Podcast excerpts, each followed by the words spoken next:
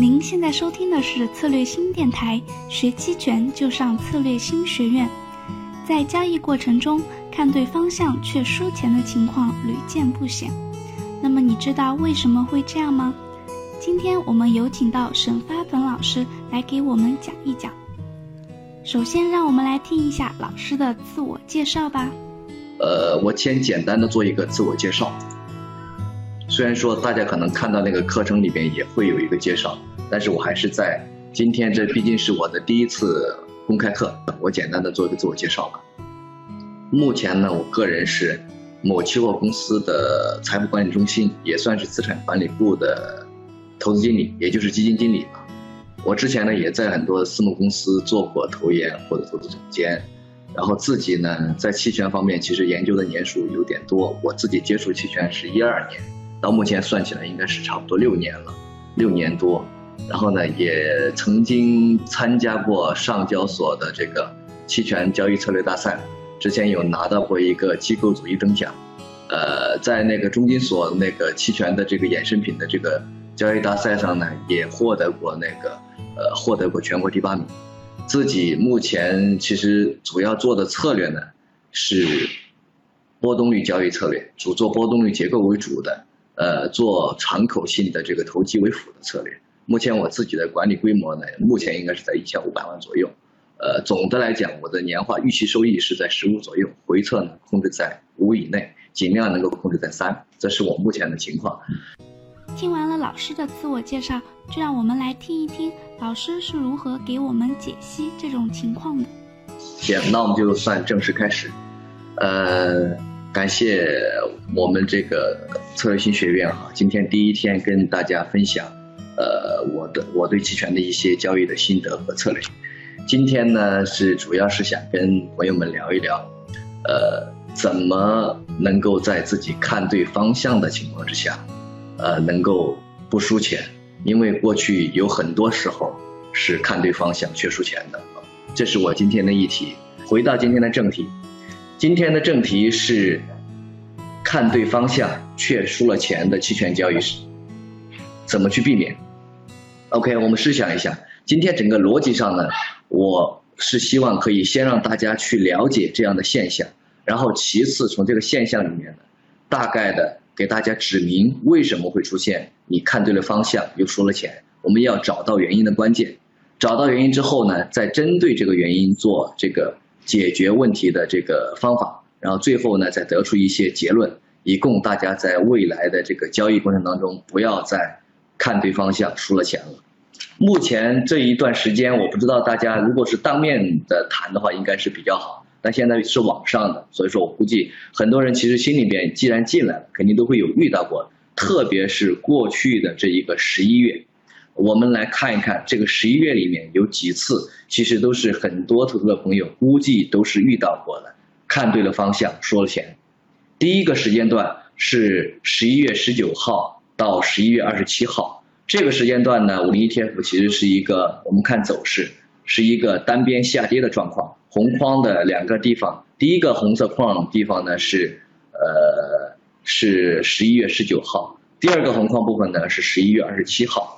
从这两个这两个时间段，很明显的是一个单边下跌，五零 ETF 的跌幅呢也差不多在百分之四左右吧，百分之三到百分之四。这段时间里面，我们来看，如果说有的人选择了买入认沽期权去，呃，博这个下跌给他带来收益的话，我们实际看。举了个例子，比如说，如果投资者购买了十一月份到期的二点四行权价的认沽期权，以及二零一八年十一月份到期的二点三五行权价的认沽期权，这两个期权在十一月十九号高点的时候的价格分别是零点零零七四和零点零零三五，到了跌了百分之三之百三点多接近百分之四之后呢，这两个期权的价格不仅没有上涨，反而是下跌了。特别是二点三五，基本上跌到了这个零了，然后呢，二点四的 put 呢，跌了，跌幅也差不多。从权利金跌幅来看，从零点零零七四到零点零零五四，跌幅也是接近了百分之三十。那这个原因是怎么出现的？我们一步一步来。这是在下跌过程当中出现的一次看对方向输了钱的情况。然后还有后面一轮上涨，十一月二十七号到十二月四号，也就是之前的呢刚好下跌之后的后面一轮上涨，也会发现有很多投资的朋友也应该是对了方向输了钱的。比如说我这边也举了两个头寸的例子，第一个例子是十二月份的二点七五行权价的看涨期权和二点八零的看涨期权，这里面我说明一下。后面为什么是二点七五斜杠二点六九六 A 呢？参与期权交易的应该都知道，十二月三号五零 ETF 期权做了一次分红的合约变更，也就是说，因为有一次分红，所以说所有的合约都都要经过分红调整。那之前的这个老合约的调整后的行权价变成了二点六九六 A，行权价变成了二点六九六，所以说就变成了这个新的这个样子。那我们来看看这个期权。在这轮上涨过程当中，这两个期权的价格分别从零点零零四二和零点零零二八降低到了零点零零三六和零点零零二。你会发现，也是赚了行情，也赚了差不多百分之四的行情，但是反而输了大概百分之二十的权利金，还不止百分之二十，接近百分之三十的权利金。这个也是看对了行情输了钱。我相信，呃，应该听众应该也有很多学员们应该也有遇到有很多是自己的例子。那我今天就不多举了，只举这两个比较呃常见的、离我们最近的例子。为什么会出现这个状况？我们想一想看。我们来看看这个图。如果说长期或者是最近有看我公众号，就这个发红期权说公众号的，应该每天都能看得到这个波动率的走势图。我们其实看这个波动率走势图，这个红圈的部分，第一个红圈呢就是十一月十九号。第二个红圈呢是十一月，是十二月四号。你会发现，从十一月十九号开始，就是前面两次那个行情的起点，到后面的这个行情的终终点，你会发现波动率是单调下跌的，从最高从高从零点就从百分之三十以上跌到了百分之二十，波动率足足跌了百分之三十，波动率点数呢跌了百分之十个点数左右。所以说，其实我们看到这个反应之后，就要回想一下。是不是因为这个波动率的下跌，给我们之前的方向看对了，天呃呃增加了一些不好的一些影响？答案显然是正确的，因为期权的价格，特别是买入期权买入期权的这个呃期权价格，就期权价格和隐含波动率正相关。那么买入期权其实就是和期权价格正相关，对不对？那作为买入期权者来讲，你您。如果在看对方向的时候面临了这样的隐含波动率下跌，你显然是会发现你可能得面临两个博弈。一边的博弈呢，是你看对的方向能给你的期权带来多少的这个价值的增长；另外一边呢，隐含波动率跌了，得给你的这个呃期权价格带来多少的这个价格的下跌。其实你最终得到的是一个看对方向的价值增长和波动率下跌的价值下跌之间的一个加总。OK，问题在哪里？第一个，我们是赚了方向，输了隐含波动率。我这里面举的这两个例子就是赚了方向，输了隐含波动率，输了接近累计百分之十的波动率。然后这是第一个原因。第二个原因呢，大家可能应该都很清楚的，所有的期权的买方每天都要输时间价值。如果时间过长了，那其实你可能到了那个价格，你也会。赚的基本上没有，甚至是输钱，所以其实也会是输了时间。但是总体来讲，有一个基本结论是，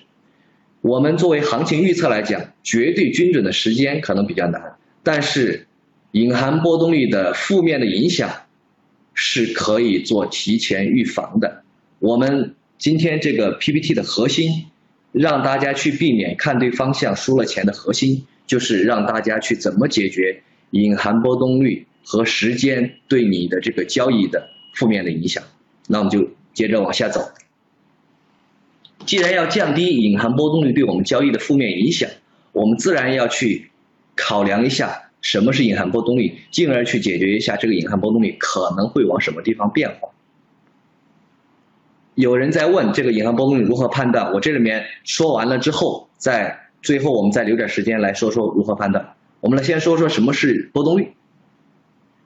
隐含波动率核心其实是标的的波动率，而标动率标的的波动率，也就是五零 ETF 期权的波动率。我个人做五零 ETF 期权比较多，五零 ETF 期权的波动率的核心是五零 ETF 的波动预期，而五零 ETF 的波动主要核心是五零 ETF 的标准差。有一个基本概念，这里面我切了百度的，大家可以读一下。但是，呃，如果不读也没问题。从我们简单的理解来讲，标准差大家可以简单理解为标的波动情况的衡量值。比较大的时候，大家就可以波动率交易基本上是意味着理解为这个标的波动很大。如果这个标准差很小呢，意味着五零 ETF 的波动可能就很窄，每天可能都是一个窄幅震荡。OK，这是简单的理解。那标准差的计算的公式呢，我也就不说了，大家可以去百度。有一个正态的分布假设，基于这个标准差的正态分布假设，